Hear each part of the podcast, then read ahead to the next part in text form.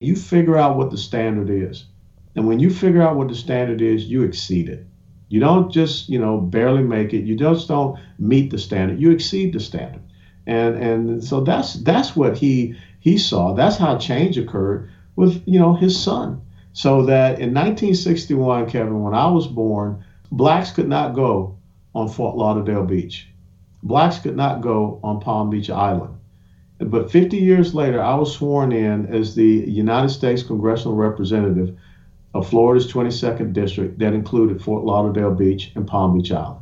That's what my dad saw was possible with just investing in the, the person that he had the most influence and impact on. That was his son. Hey, folks, thanks for checking out the 21 Gun Podcast, the official podcast of Reverent Warriors. I am your host, as always, Kevin Sullivan. Special thanks to the Drinking Bros. Hold on, let me try it like this. Special thanks to the Drinking Bros. that was a horrible attempt to sound like Ross Patterson. But um, thanks to those guys, uh, Dan Halloway, for having us out last week. Just getting our message out there is is the most important thing, and they have a lot of listeners, and they were very kind to have uh, Jeremy Walton and myself out there on their show this past, I think it was Wednesday. I can't remember. I can't remember. Um, the past two weeks and the next two weeks are so freaking busy.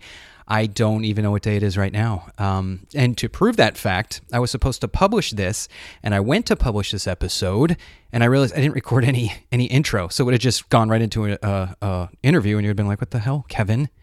Where's your where's your typical uh, introduction?" Because I know you love hearing my voice. I know the whole point of this, the whole reason why you listen to um, Twenty One Gun is just to to hear me whisper in your ear. All right, that was creepy. Um, we have one more hike this year. That's it.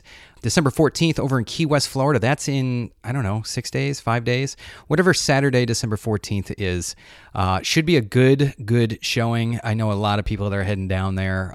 Finding a room is going to be difficult. So if you haven't set yourself up yet for a place to stay down there, you're probably screwed, but try it out anyways. You can still get tickets. You can still uh, go to this hike. It's the last one of the year. Big changes coming next year. You know, we're, we're, we went with 38 hikes this past year. And we're going to go with, I think, 60 uh, for 2020. So 2020 is going to be a benchmark year for Reverent Warriors, and we're really looking forward to it. Also, this weekend on the 13th is the uh, Sequins and Silkies event. I guess they're calling it a sunset celebration and holiday dinner. Unfortunately, if you haven't got your tickets, uh, from what I understand, uh, deadline was December 1st. So if you're going, I expect uh, every dude that I know to wear his uh, silkies and maybe a tuxedo top. And it says here, and it says here, flip flops, boots, or stilettos. So um, I expect Donnie O'Malley to be wearing a pair of stilettos and Nate McDonald, which I, I would assume is just kind of standard attire for those two. I kid. All right. Tonight's episode is with Colonel Allen West. If you don't know who Colonel Allen West is, then call 911 and have them drag your ass out of the rock that you've been living under for the past two decades. Colonel West is an American political commentator, retired U.S. Army Lieutenant Colonel. He's an author and a former member of the U.S. House of Representatives. He represented Florida's 22nd Congressional District in the House from 2011 to 2013. Colonel West has a great story. He grew up in the literally in the shadow of Martin Luther King and uh, ended up representing a district in Florida which 50, 60 years earlier he wouldn't he and his family wouldn't be able to swim at the beaches because of the color of their skin. So he's got a great story, um, great attitude. He was an absolute pleasure to have on the show. And without further ado, Colonel Allen West.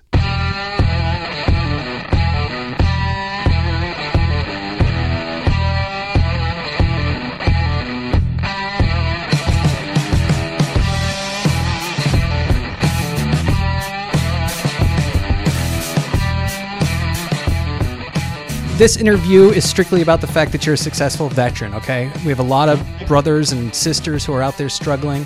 And my hope is that highlighting stories such as yours is that we can inspire these vets to see that post-military life can be challenging, right? Just just like we face challenges when we're in uniform, but with a little planning, we can have mission success in the civilian world. Absolutely. So, your resume of service to this country is remarkable from military service to service in the Congress to your current run to Texas Republican chair. Where do you think the notion of a lifetime of national service began? Well, that legacy began with my father. My father was a corporal in the United States Army during World War II. And he passed in 1986. He's still my hero and will always be because here was a man that went and served this great nation at a time when this nation didn't afford him all the rights and privileges that it did to others. My older brother was a Lance Corporal, United States Marine Corps in Vietnam. He served there, uh, was wounded at Sanh. My dad was also wounded in World War II. And at the age of 15, my dad challenged me to be the first officer in our family. And uh, I accepted that challenge and started in high school junior ROTC at uh, Henry Grady High School in Atlanta, Georgia. Graduated there. Uh, I ended up being the cadet battalion commander of my high school junior ROTC program. Went on to the University of Tennessee. And on 31 July 1982, I was commissioned as a second lieutenant, United States Army. And uh, it, it's still a day that brings tears to my eyes when I look at the pictures of my dad standing off my right shoulder and my mom standing off my left shoulder, and they pinned those second lieutenant bars on me. So that's how it all got started. And also, my mother did 25 years plus civilian service with the 6th Marine Corps District Headquarters in Atlanta. So they were both buried with uh, full military honors, and they rest in peace together in Marietta National Cemetery. Awesome. It's a uh, it's a common theme. I would say out of everyone I've interviewed, we're probably at 95%, maybe even higher, who it's it's just a family tradition. Yeah, and and I, I forgot to mention, you know, my my wife, who is a uh, naturalized citizen, she was born and spent her first like 10 years in Jamaica, but her dad, my father-in-law, also two tours of duty, 24 years in the United States Army in Vietnam. He's buried at Arlington National Cemetery. And my own nephew, my older brother's son, is a major in the United States Army now, and he has had three combat tours of duty. So, you know, that that's just the American way. That's what sustains this great nation. It's family tradition. It's family business. Absolutely. And it seems like if you look in the past, we'll just bring up maybe the the early uh, 20th century. It, it was everyone everyone served right? Whether you were rockefeller or kennedy or the coal miner in pennsylvania. Roosevelt's. That's right that's right. The current percentage of, of population and we'll just look at GWOT veterans right? Global war and terror afghanistan iraq and, and all the other places we were. It's down to about a half a percent.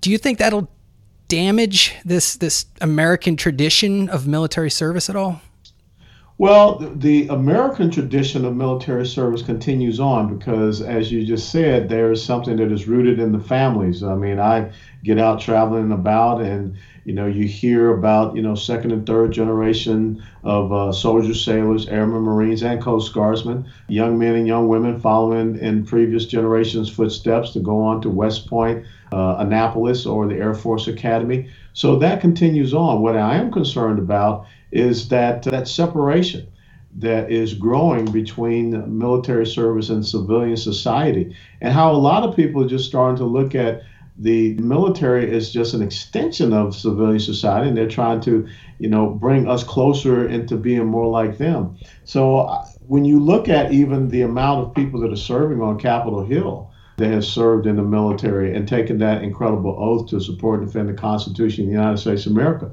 those numbers are dwindling.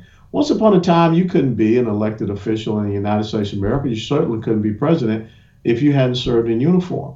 So I think that's something that is somewhat disconcerting to a lot of people. I've seen a lot of times when people have commented uh, on social media, Facebook, you know, Twitter, whatever, that we need to have presidents that have military experience again because the most important uh, role is commander in chief. I think I think war too, and it doesn't have to be war. We'll just say military service, but war just happens to bring out, the, I think, the best uh, of people. But it, it, it almost creates folk heroes like Audie Murphy, Sergeant York. Modern modern days would be like Michael Murphy, General Madison, and you know what? Yeah, I'd even put yourself on that list because everyone. everyone uh, that's a stretch. Okay. but I mean, we we we hear these people, and these heroes become role models of behavior for our youth when these these heroes are there, they just become fewer and fewer and more disconnected. Do we lose something as a culture with that? I think we do lose something as a culture with that. I, I mean, I've often told folks that you know when I see kids walking around with you know jerseys of football players or baseball players or basketball players and their name on the back, why don't we see kids out in camouflage jerseys and say U.S. Army, U.S. Marine Corps, U.S. Navy, U.S. Coast Guard, U.S. Air Force. because those are the real heroes. Yeah. It's not about throwing a ball. It's not about shooting a ball. It's not about hitting a ball or how fast you can run.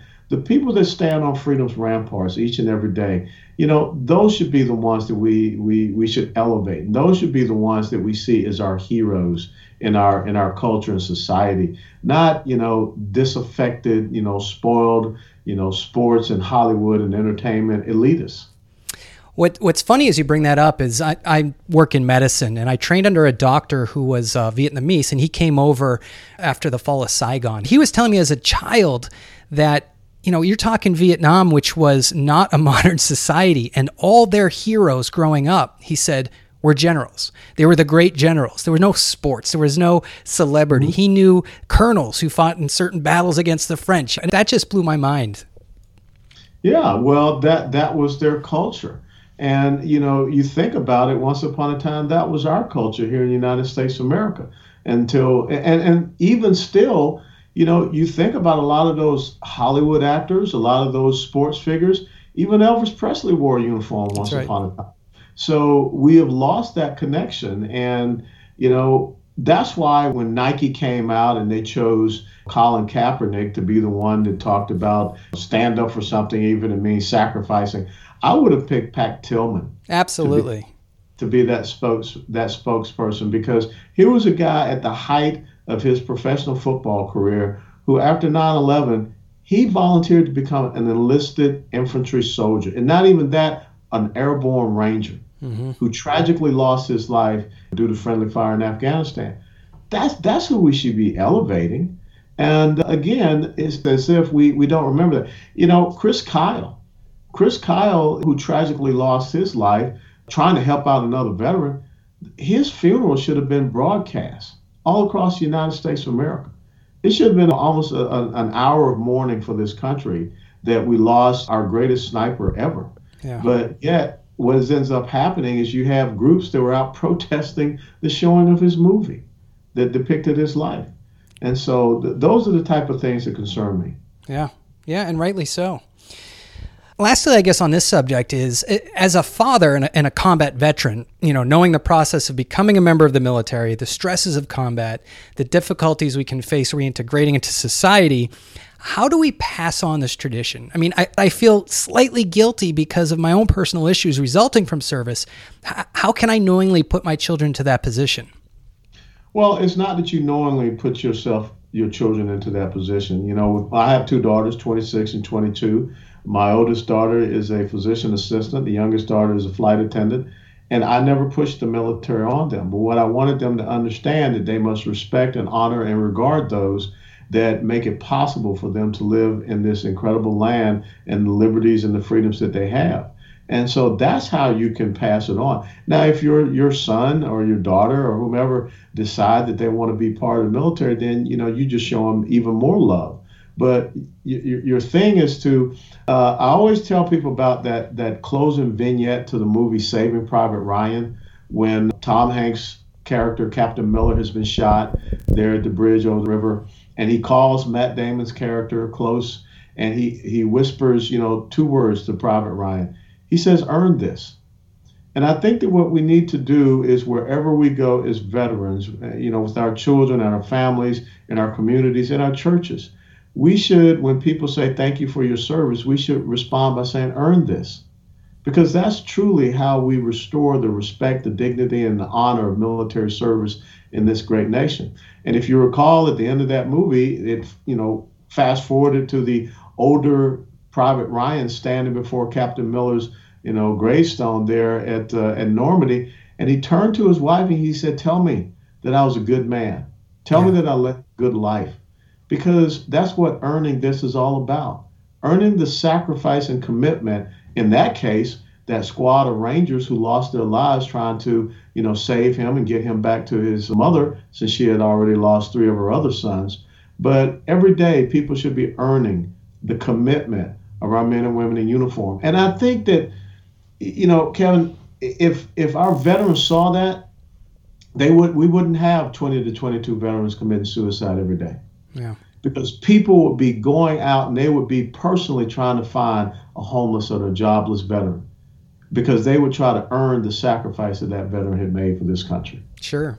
And maybe they could understand the respect that veterans have for symbolism too. So let's go back to Kaepernick, who you know kneels at the flag, and and to some people, all right, yeah, it's his First Amendment right, okay, but to a veteran, you know, when we see someone in uniform, or when we see the Medal of Honor, or when we see the American flag, what we are seeing or as a veteran is the thousands and thousands of people that came before me who maybe bled and died on a field without any fanfare, just looking up at the sky and realizing this was their last breath. And yeah. I carry that with me everywhere I go. And and I don't think you can get a true appreciation for that unless you find yourself in a situation of service. And that doesn't have to be military, it can be any sort of service to the country. Well, you know, I would have taken young Colin Kaepernick and flown him over into Iraq, Syria, Afghanistan, and let him spend some time and maybe even throw a football yeah. with some deployed soldiers, sailors, airmen, marines, and coast guardsmen on one of those remote outposts where the American flag is flying. And, and I would say, you know, to him, you really want to take a knee when these young men are standing up for you? Or I would take him to Arlington National Cemetery or any national cemetery or I would share with him, you know, the day that, you know, that flag was draped over the coffin of my mother and my father and what it meant to me and what their sacrifice and service meant to all of us in our family. And so, again, I think that we need to challenge people with those simple two words earn this. Mm-hmm. How do you think uh, Mr. Kaepernick would have fared growing up in Atlanta in 1960s? uh, I don't know uh, I would say that if he had a mother and father like me, he would be this guy. Yeah. But but for whatever reason, you know, I don't know what causes him to look at America with a, a very, you know, dark specter and, and, you know, damaging perspective. Again, my dad served this country when this country did not respect him as a man and did not give him all the liberties and freedoms. But when my dad told me at 15 that there was no greater honor than to wear the uniform of this country. He wasn't bitter, he wasn't vindictive. He just wanted to see his second son become an officer in the army that he loved.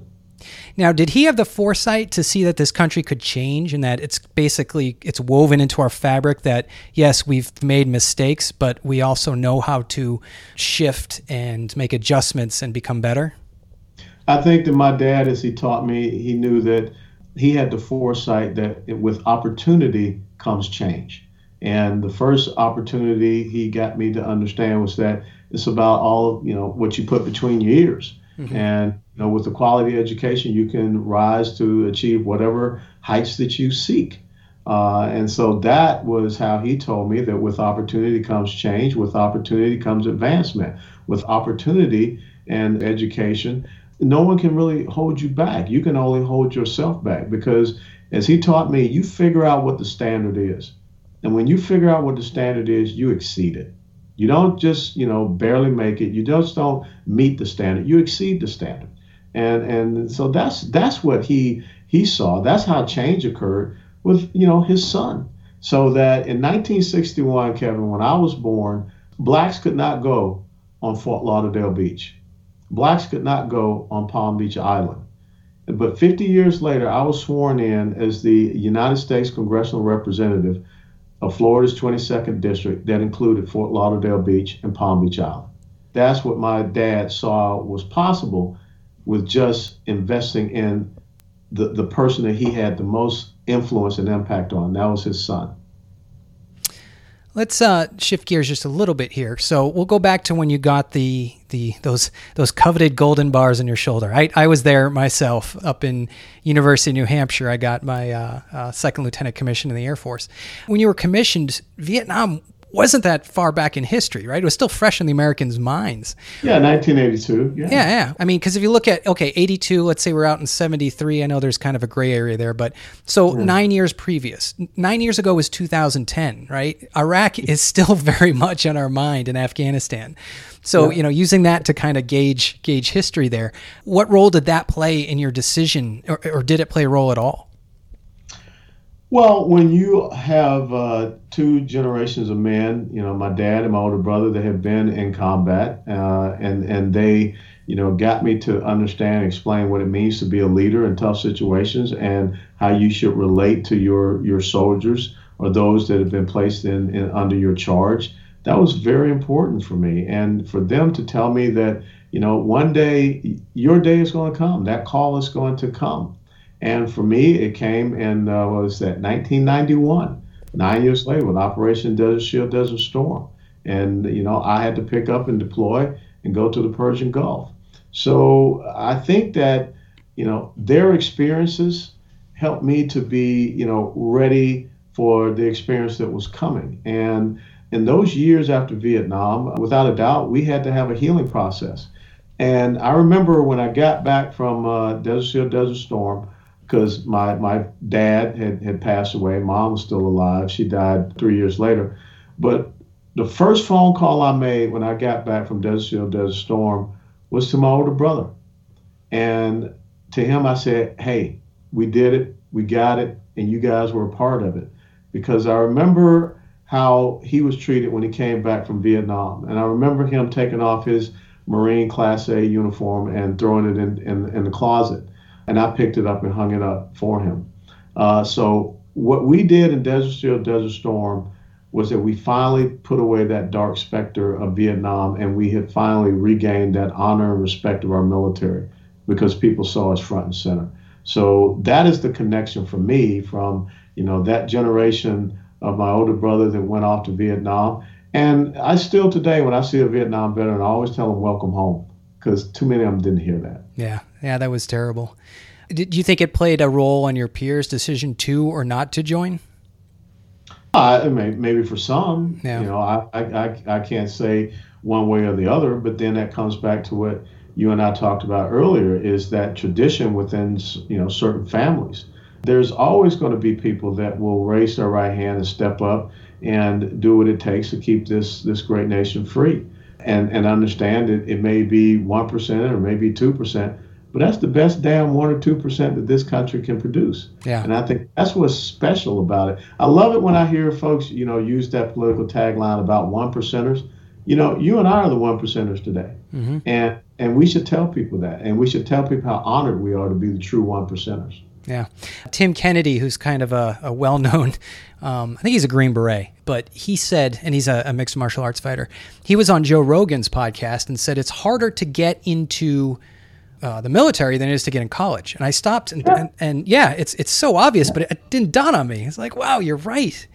Yeah, I mean, be, because we're looking at the whole person concept. Mm-hmm. And when you think about it, I mean, even now you got parents that are out there pencil whipping things for their kids to get into college. You know, can't nobody pencil whip it for you to get into the military. Nope. You got to do it yourself. Nope. And that's the beauty of it. It is, it is all about building individual character. In your your 22 years of service, what I'm sure you saw a lot of changes in the military itself, but what would you say was the most profound change between the pre and the post 9 11 military?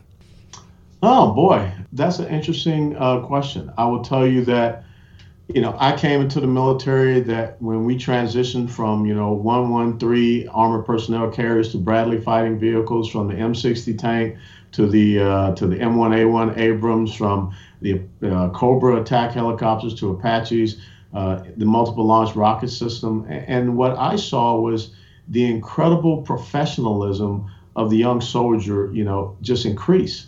The the technical skills, the competence, the abilities. You know, I will tell you that there there are corporals out there that could probably, you know, run any business because I saw them go in and, and, and you know hold meetings with with sheikhs or tribal leaders.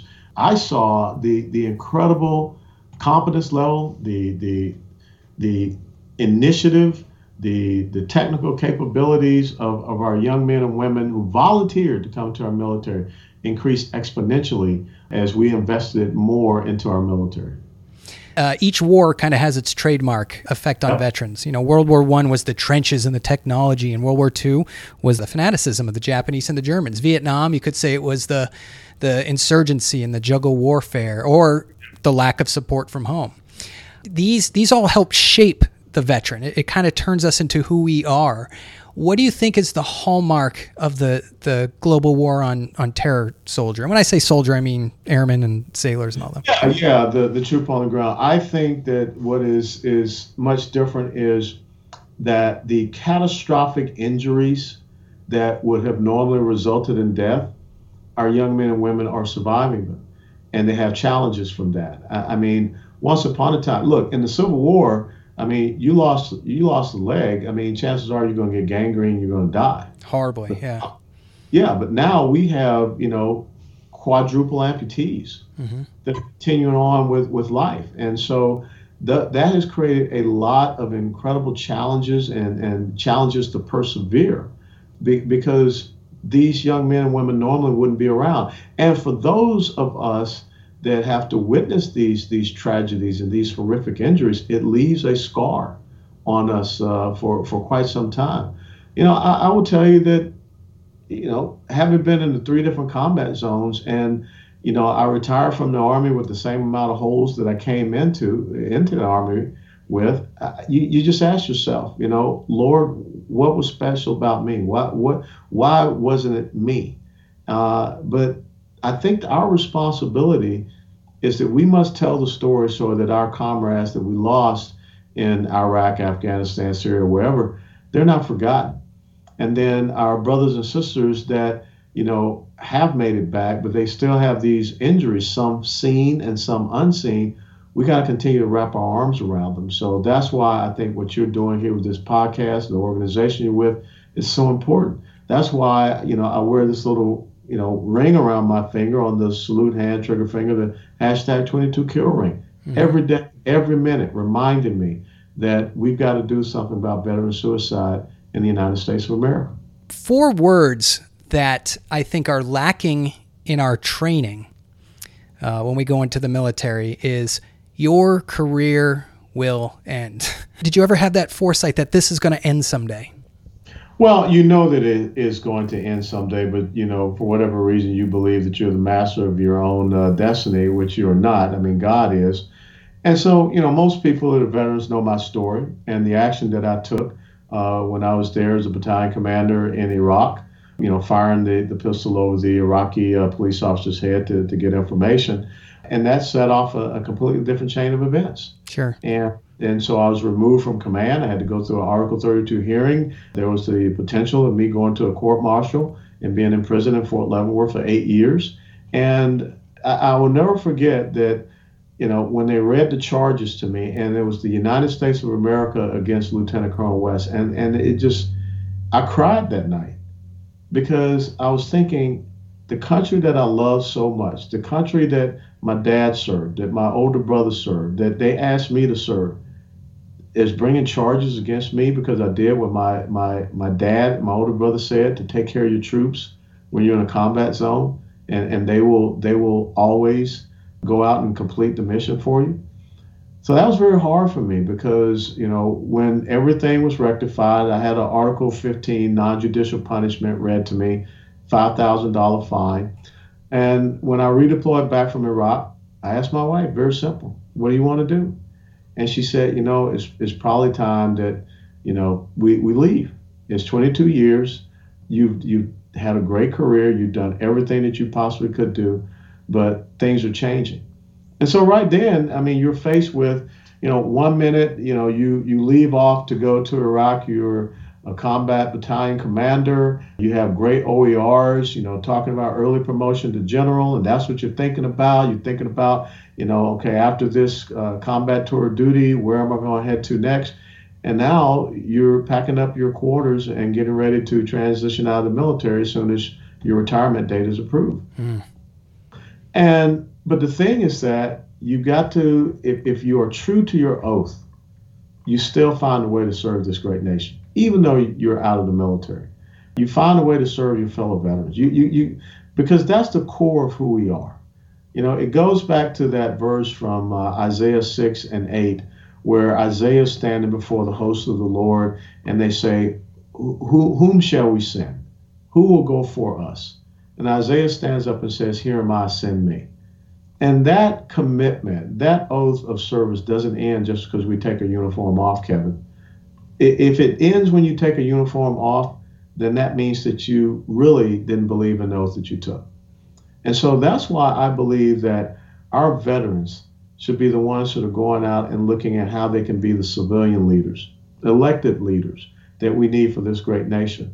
Because they are the ones that have been willing to lay down their lives for others. That's an incredible commitment. Abraham Lincoln called it the last full measure of devotion when he uh, gave his Gettysburg Address 243 simple little words. So no, I, I wasn't thinking about it, wasn't planning about it. And but then all of a sudden, you know, oops, yeah. it happened. And what am I going to do? And so, but you you got to continue to have that servant's heart, and and I think that's an important thing that that we all need to think about. And I think that's what we veterans have to do for our brothers and sister veterans. We have to show that encouragement. Okay, we understand that you you've been injured now let's figure out how you get back into the fight. Not the fight of, of the combat, but the fight of the ideological battle in, in, that we face here in the United States of America. The fight to make sure that our veterans' rights are taken care of.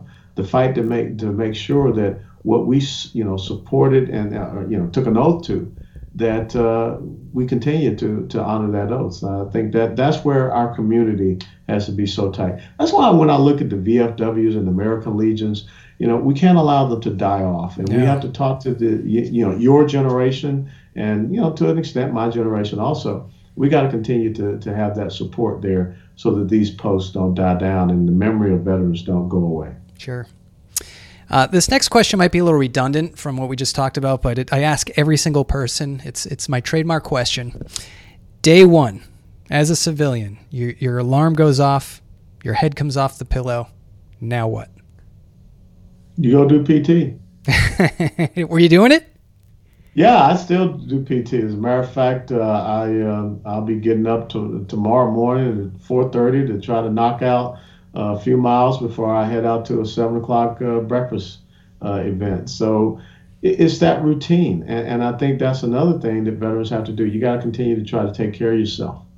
Okay, you can't say, "Hey, nobody's around telling me to get up and go run or whatever. I'm going to eat and do whatever I want." And then next thing you know, you have health problems.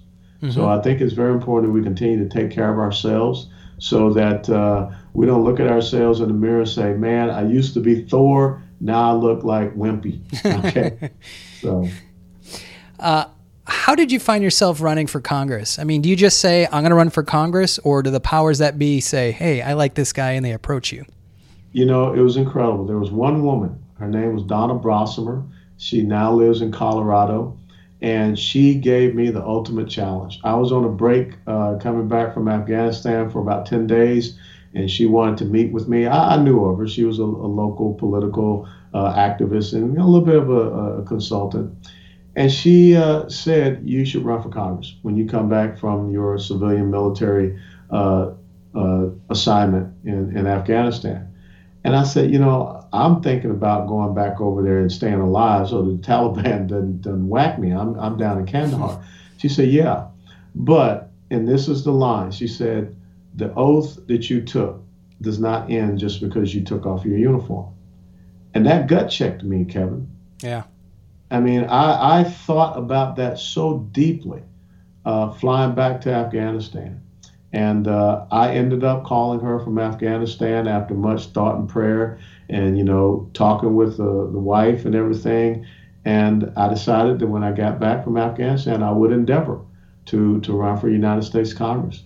Uh, and, and again, this was not something that I planned to do. But when you get that call to serve, you got to answer if if that oath was truly meaningful, you're going to answer. What was it like emotionally, mentally, physically to have your service record made very public and criticized by folks who may not have served? How do you endorse someone basically taking your career and smearing you? Well, I mean, you got to be bigger than that, you know, and and that's where my Christian faith comes in because in Isaiah chapter 54 verse 17 it says, No weapon formed against you shall prosper, and every tongue which rises against you in judgment you shall condemn, for that is the heritage of those who love the Lord.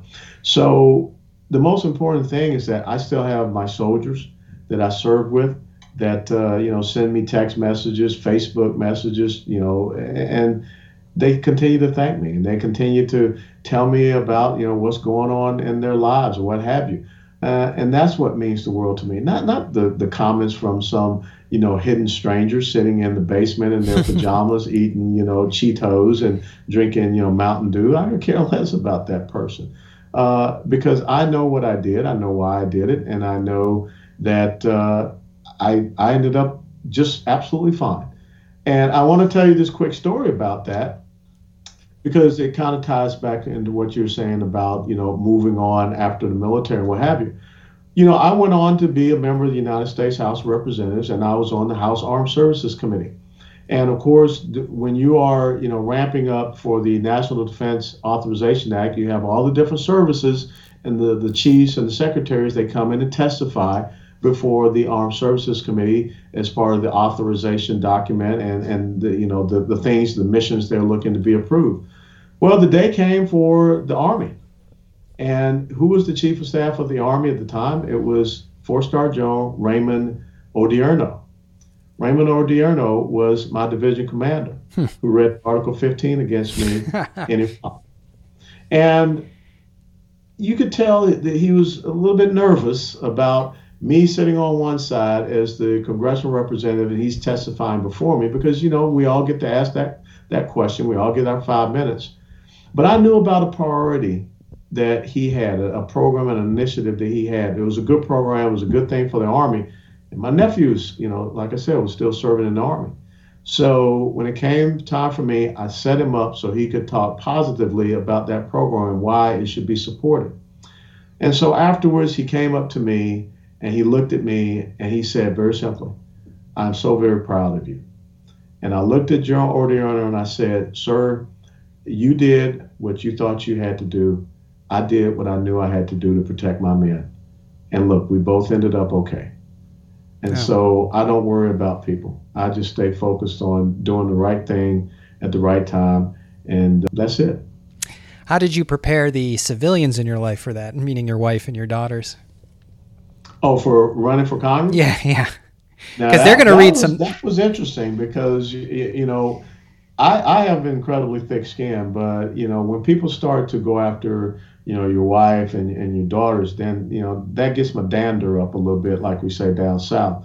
So they understand the the the the risk and the consequences, and you know now. I'm running to be the chairman for the Republican Party of Texas because people have asked me, you know, just get back into this game, get back and, and, and be a, a leader to make sure that we can hold Texas and we can hold this nation. And so they understand their dad. Their dad has a sense of commitment and a servant's heart to this country. And they understand that their dad, their her, her husband, wants to make sure that America is safe and secure for them. And uh, that's my commitment. And so that comes from having that open line of communication with your loved ones and that's an really shifting gears here. But Texas is an important state right now because you've got an an influx of, of folks from California going down there because their yeah, taxes like are t- up in New Hampshire. Uh, I don't know if you still live there in New Hampshire, but you know, New Hampshire changed because yeah. of people fleeing out of Massachusetts. That's exactly. I was part of that. I was my, my family moved away from uh, uh, the People's Republic of Massachusetts back in the '80s and uh, live free or die in New Hampshire. It's kind of why I'm a I'm a you know libertarian at heart, just because that's it's it truly is in the New Hampshire blood to be to be uh, uh, all about freedoms. Uh, no, I'm actually down in, in North Carolina right now. Oh, great. Yeah. Fort Bragg area? Yeah, I was stationed at Pope and I just stayed in the area. I, I spent five years there, know it very well. Oh. Uh, we have house up by a Methodist College. Yeah, yeah, I know exactly where that is. Yeah. Uh, I went to East Carolina University to be a physician oh, assistant. pirate, yeah. Yeah, is kind of a two part question. How many of your, your fellow members of Congress were veterans? Is that number growing, or is it just because more of us uh, aging out of service and finding ourselves moving on to things like that? Uh, I, I, you know, back about 45, 50 years ago, the number was 70 to 73 percent of members of the House and Senate who had served in the military. I would say today, 15 to 16 percent the uh, Iraq and Afghanistan veterans, probably single digit as far as percentage. Uh, I would say, you know, a little homework assignment for you look at the House Armed Services Committee. That's the largest committee in the uh, House of Representatives, 63 members, I think, still. Uh, and just pick out how many have ever served in the military. Uh, I was pretty shocked when I looked at that and when I was up there. Um, and and I think that number is is kind of getting a little better, but in a way, it's not getting getting better uh, as far as veterans serving, and and that's what we need. But not just in Congress, we need them in City Council, we need them school board, county commission, we need them at all levels of, of elected office because they bring that unique unique sense of leadership and a can-do attitude and spirit that this country needs right now, and, and dedication to this country. So uh, I'm a big proponent and advocate for military veterans running for office. Back in 2011, uh, I started a political action committee, a PAC called the Guardian Fund, uh, because the whole purpose was to get more veterans and more minorities, uh, conservatives, up there on uh, on Capitol Hill. All right, let's talk about other veterans. First thing is, a lot of people don't realize that that veteran suicide it, it's not a modern dilemma. The suicide rate for veterans has always surpassed that of civilians, and and I think it's safe to say, especially you know, now that I've served and then, you know, become a veteran and, and have revisited, you know, my past in, in combat and stuff, I, I realize it's an immensely complicated issue. For every veteran, there's a different story, different yeah. set of circumstances, different memories, different coping me- mechanisms. As a leader of soldiers, strictly in your own opinion, what would you say might be the root cause of this this tragic thing? I, you know, when when I was uh, a battalion commander, there were only two of us in the entire battalion that had been in combat. It was myself and my and the command sergeant major, both going back to Desert Shield, Desert Storm. And what I tried to get our troops to understand is that the person that you are here, when you set foot on those steps to, to climb up onto that, that aircraft for deployment, you got to find a way to leave that person here and become that warrior, become that person that you've been training to be. And then somehow you have to be able to leave that person over there when you set your foot back on the steps to get on the airplane to redeploy back. That's a very tough thing. It's a very hard thing. And it takes a lot of open communications, it takes a lot of counseling. I think that we have not done a good job in the military by, you know, we're always in a rush, you know, to get, you know, redeployed back, you know, get your equipment, get it cleaned up, get it turned in, get in, get the guys on the airplane, get them back home we don't give them that opportunity to kind of decompress. And, and, I think that's one of the critical things that we need to do is the decompression time over there in the in the combat zone, and then when they get back here, we need to have that decompression time to allow them to reintegrate uh, into the family and into the civilian environment. Too often we put them on this incredible wheel, spinning wheel, mm-hmm. and the next you know they're getting ready to ramp up and go out for another deployment. So we got to build back up our military forces so we make sure that our troops get that you know proper amount of decompression time. And it's also important that time to be with your your, your families because they need that as well to, to, for reunification and reintegration. So I think we just got to do a better job of, of planning that out. And then also for those veterans that you know come back and they decide you know I'm going to punch out and go into the civilian society we need to have that welcome wagon mm-hmm. that puts your arms around them, uh, other veterans, and and you know, somehow, some way, there should be a system by which you know veteran service organizations should know when a, a new veteran is moving into a, a certain community, being it straight out of military or he's you know moving from another place. They should know when a veteran is, is moving so that again you can welcome them, you can put their arms around them, and you can give them that sense of, camar- of camaraderie again. They haven't studied the numbers in, in a while, but do you have any idea if the problem's getting better or is it getting worse? Uh, I just read a recent report, and I'm very good friends with a gentleman by the name of Chad Robichaud. Oh yeah, he, yeah, he's going to be on the show. Yeah, yeah Mighty Oaks, uh, and I'm on his uh, advisory board. Chad is telling me that you're starting to see it, you know, teak back up just a little bit. Oh, you know, we only talk about things when it's at crisis mode, and then all of a sudden we don't talk about it. You got to continue to engage this issue. You just mm-hmm. can't let it go away. And and like I said, there are some VA hospitals out there doing fantastic, you know, yeoman's work. But there are still some that are that are failing our veterans, and we have to make sure that we get good qualified people in our Veterans Administration healthcare system that are taking care of our veterans, and that we are allowing our veterans to get the help that they need, and not putting them on hold when they call. I was just talking to an active duty soldier, I guess it was last week on a, a Silky's hike, and he was telling me that and this is, I guess, within the last 12 months, he said that seeking help through the mental health providers on base, there's still a stigma there. He said you you oh, and I don't know. Can, do you think it can ever change, especially with with the you know the the archetypal warrior who doesn't doesn't need help? Well, you know, all Spartans have to put their shield down at some time and and so we have to be able to let our warriors know that it's okay to put your shield down. Doesn't mean that you're going to leave it there and it's going to get rusted over, but you need to have that that that moment of respite, that moment to open yourself up, and that's not a moment of weakness. That truly, to me, is the real indicator of a strong man or woman, a real warrior, to be able to say, "Hey, look, this is what's going on with me. These are these inner issues that I'm having. But the important thing is that the environment around cannot stigmatize, demonize, or look at this as an opportunity to categorize that veteran in a means by which they are punished for being open and honest about how they're feeling. And let's, you know, I'm on the board of National Rifle Association. I, I talk to veterans about this all the time. Number one reason why a lot of veterans don't want to come out and, and talk about these issues, they're afraid they're going to lose their Second Amendment right. Yeah. And, and, and when you hear about folks, joint behavioral task forces and all of these type of things, red flag protection orders, that really works counter to having a lot of these young veterans or older veterans, you know, come out and saying, you know, there there's some things that I need to talk to someone about. So we can't punish them for being open and honest. Well, that's that's that damn stigma of the dangerous veteran who comes home, yeah. right? The one, you know. Janet Napolitano even talked about when she was uh, the Homeland Security Secretary. She, she wrote memos about it. She said these are, you know, one of the most, I mean, threatening entities. I don't know. She said danger to uh, America, but she talked about veterans yeah. that. Yeah, one of the most dangerous. But put an armed veteran within 20 feet of a active shooter, and watch how quickly that will end.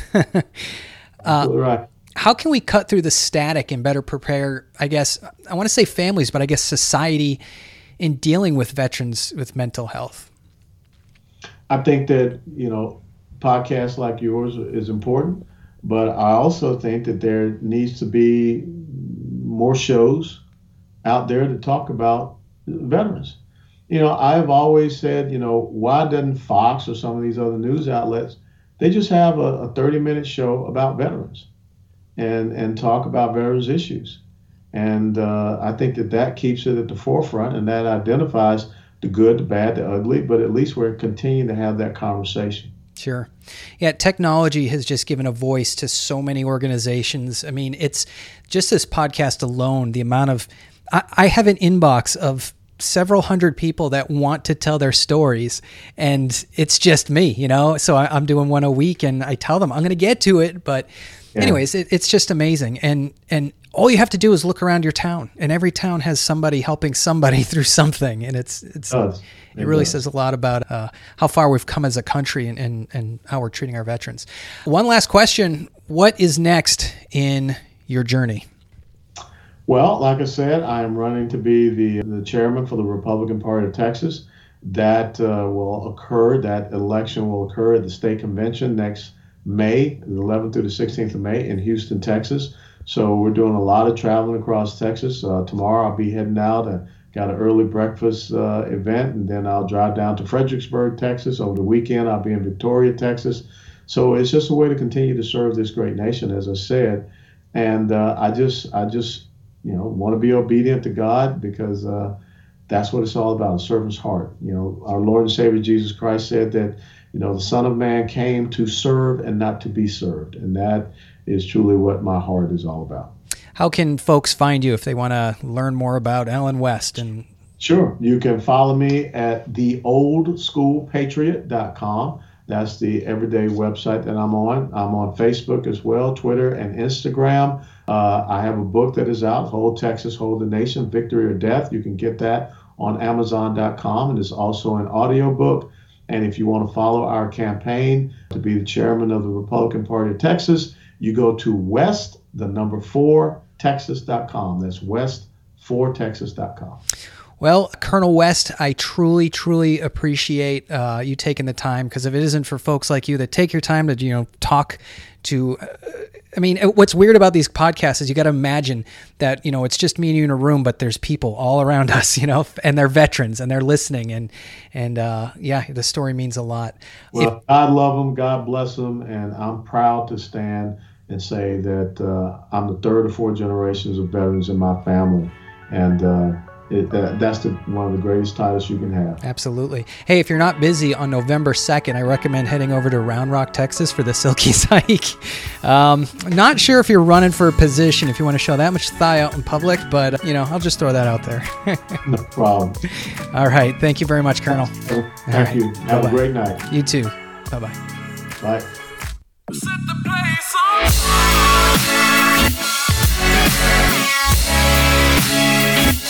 We'll